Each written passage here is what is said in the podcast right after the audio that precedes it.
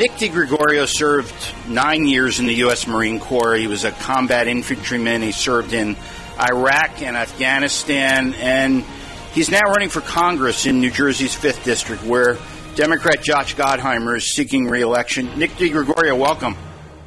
Hey, good afternoon, David. How are you? I'm doing well, thank you. And, and, and my job, first of all, as everybody knows, is not to take sides in any campaign, but I do want to start off by thanking you for your service. Well, thank you so much. I really appreciate that. It was my honor to do it. Now, I I read that you you were in high school on 9/11, and yeah, that, that's right. I I was 16 on 9/11. I went to Bergen Catholic High School, about 12 miles away from Ground Zero. Um, you know, it was it was close enough where we could hear the F-15s rolling overhead to respond to the attack. So I think obviously 9/11 is a black eye for anyone in America, but I think our communities were certainly disproportionately affected. We're the ones who had to deal with the human loss of that day. So it was a very pivotal moment in my life. And, and so you, you decided at some point to, to join the Marines. What, what made you enlist? Yeah, that was, I mean, I think it was certainly 9 11. That was the, the day that I think I became a grown up and I realized that I, I needed to do something for my country to prevent another 9 11 from happening again. So um, I was only 16 at the time, so I said when I got old enough uh, that I would decide to, to join the Marines. And that's exactly what I did. I ended up serving nine years in the Corps deployed uh, for my first deployment to Iraq. I had 28 Marines and a mandate from my boss to figure it out. We were on the Syrian border, um, and we had to prevent uh, weapons and foreign fighters from being smuggled in uh, so that they wouldn't hurt, harm Americans and Iraqis living in the major cities.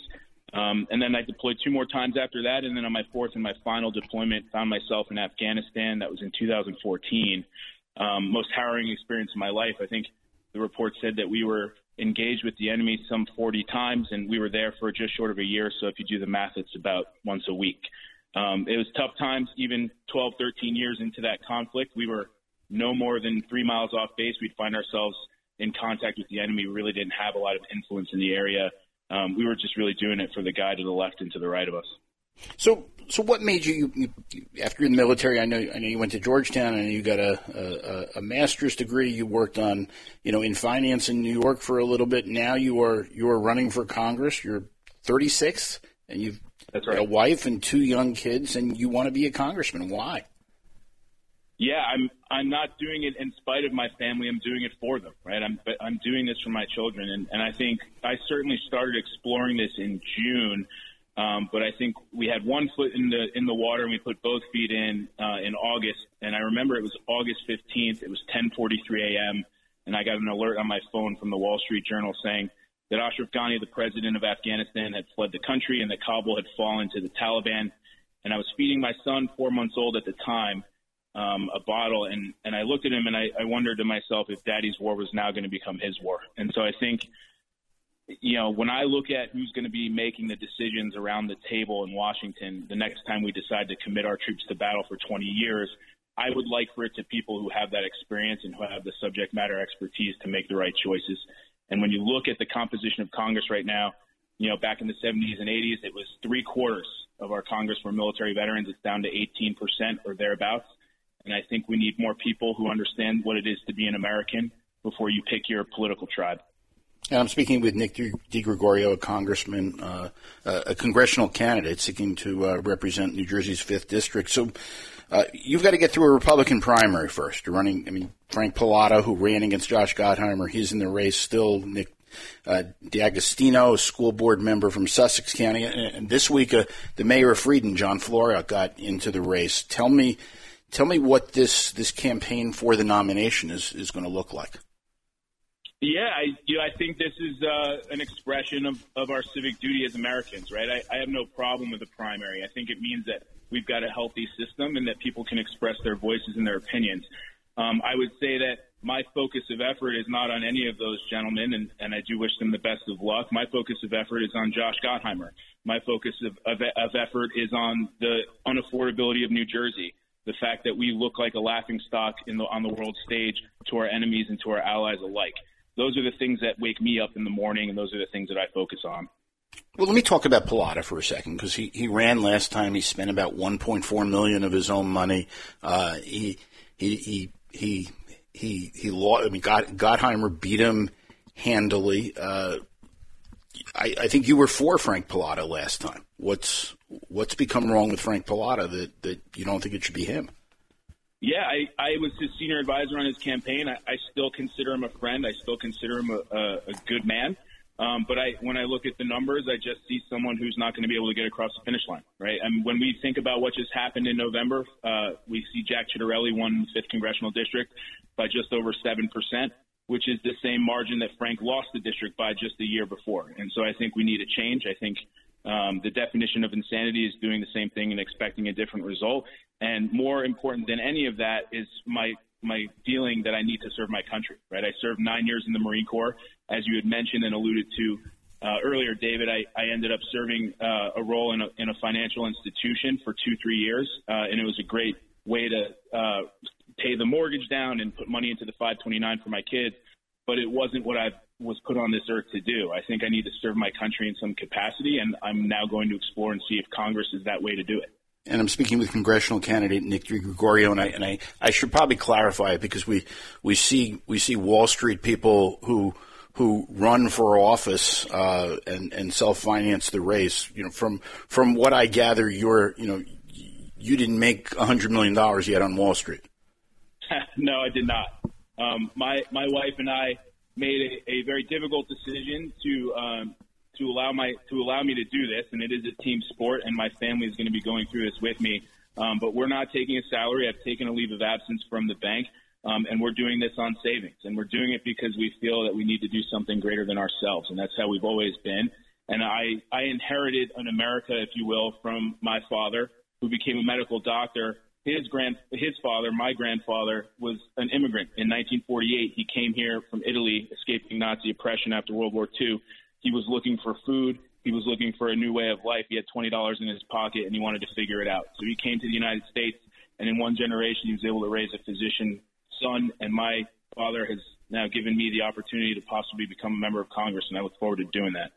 Uh, so, so let's talk about you. you know, your your what, what you want to do as a first of all as a congressional candidate. What's the, the big thing that's being talked about now is is the Build Back Better bill. Would you would you vote for that? given given the amount of money that's going to come into New Jersey? Yeah, un- unequivocally, I would not. Right, and and when I look at Josh Gottheimer taking his victory lap about this partial reinstatement of the SALT deduction, if it does get through the Senate, I think he's just done what he's been doing for the last six years, which is to raise our taxes. Right. Well, we will now return to a 50% combined state and federal tax rate for corporations. So we'll drive business out of the, out of our state like we've always been doing, and then 60% on individuals right? And in whose right mind, other than the government, is the government supposed to be recouping 60% of somebody's hard-earned wages? That to me is is egregious, and I think it's endemic to the problems that we're dealing with in Washington and the establishment that has been created there. And I think Josh Gottheimer embodies that establishment. I'm speaking with Nick DiGregorio, a candidate for Congress trying to run against Josh Gottheimer. Uh, I mean that that SALT deduction, the state and local tax deduction, that is, that is a big deal for New Jersey, it's, it's a huge deal for, for Bergen County and North Jersey that you're looking to represent. Isn't isn't a little bit of a deduction better than, than nothing at all? Uh, you know, I guess what I would say to that is if I were in Afghanistan and my commander told me to take the hill and I got halfway up and I radioed back to him and said, hey, mission accomplished, uh, I would be very wrong in doing that. Right. And so I think there's really no partial credit in war and there's no partial credit in promises. And if Josh Gottheimer wants to come out and say for the last five years, I'm going to fully restore the salt deduction. And then he gets on his bicycle and does a victory lap and says, I did it, I did it. And ultimately, we get it for a few years and we get an up in the cap. That's not mission accomplished. And that's just typical classic Josh Gottheimer. And, and Gottheimer is, I mean, you know, I've, I've been calling this for several years. He's the human fundraising machine. He's got $11 million in his campaign war chest. That's, that's, that's not easy to overcome uh, in an, in a very expensive media market like the one you want to run in. So, Nick DiGregorio, how much you, how much have you raised so far? Yeah, we're we're doing well. I mean, our story is, I think, nationally interesting, and so we've been able to leverage not just local donors, but ten dollar donations from every one of the fifty states. People are excited about the prospect of somebody who knows what it is to have integrity and to serve, actually going down to Washington and implementing those things. And I think that that's a long time coming. We've been absent those things in Washington for a long time. And I think if it's all about money, that we wouldn't see Ed Durr as a state senator right now. I mean, Ed Durr raised $153, and I think half of that went to Dunkin' Donuts for his staff members. Uh, taking out Senate President Sweeney, that was no small task, and he was able to do it. So if it was all about money, uh, then maybe you have a point that Josh Gottheimer and his $11 million is formidable. I don't think it's that formidable, and I think we're ready to beat him on ideas. So what do you what do you think? I mean, I'm I'm trying to pin you down, obviously. So I'm being transparent where I'm going. What do you what do you think you're going to need to raise to to beat him? Mean, you can't yeah, do it on. I, I, don't think you could do it on 150 dollars. I, I, I think I think I think Senator-elect Ed Durr would tell you be the first one to tell you that he was, you know, he, he didn't expect to win this. Absolutely. I, I, I don't intend to raise $153 and say a Hail Mary and call it a day. You know, I think we're working really hard to make sure that we can raise as much money as possible. I think this is going to be a race that is going to be expensive. There's no question about it. And I think it's going to require the buy-in of Washington, D.C. The, the Republican Party needs to get involved in this. And I think if we show them the right stuff, they will. The, the Congressional Leadership Fund, uh, in a postmortem in, I believe it was December of 2020 after the 2020 elections, uh, stated that, hey, we took 15 seats in the House of Representatives. We weren't supposed to do that. It was actually a better year than we thought. And who was it? Who were these people that were able to win and win over these independents who had walked away from the Republican Party? It was persons of color, it was women, but it was also veterans. And the CLF has basically said that their intention is to find those kinds of candidates in the general election. And so it's incumbent on me to win the primary so that we can get Washington to come in here and we actually have a chance at winning this race. And I'm speaking with Nick DeGregorio, candidate for Congress in New Jersey's fifth district. And, and this has gone very fast, but I, but I, I have one last question. I, I, I noticed when you announced your candidacy last month, you had you had uh, the former commander of the state Veterans of Foreign War, Barbara Kim Hageman. She is, I mean, uh, you know, a, a, a, a as you know, a, a, distinguished advocate for for veterans and the first woman to ever serve as a as a VFW commander in New Jersey. She joined you. Uh, your district includes Paramus, and and there were there were too. many. I mean, one is too many, but there were there were too many deaths in a veterans nursing home there. Uh, uh, tell me, tell me what you know. What now? Now, I, Josh Gottheimer, as you know, was was a, a, vocal advocate for fixing the problems there, and he he he he stood up to Phil Murphy on that. He he uh, he he went at that. Are, are, you? Do you think do you think Josh Gottheimer did a good job on handling what was going on with the veterans home in Paramus? No, I, I think he did an atrocious job. I think it was too little, too late, and I think if he did a good job, then we wouldn't have had those individuals suffer the the horrible uh, end that they did. And when I think about Josh Gottheimer and I think about Phil Murphy, who's really at odds here with that problem in the Paramus uh, Veterans Home. I, I think about uh, the day of the election here in New Jersey, Josh Gottheimer going on CNBC and saying that he resoundingly endorses Phil Murphy. That's what you need to know about Josh Gottheimer when he quote unquote stands up to people in his party. He simply doesn't. He's been a lapdog to Nancy Pelosi. He votes with her 96% of the time. He votes with AOC 87% of the time. And then he has the gall to say that he's anti-socialist. You can't call yourself that if you're only going down to Washington and fighting it 13% of the time. So we've got a lot more work to do. We think we have a much better message. We think Josh Gottheimer needs to go.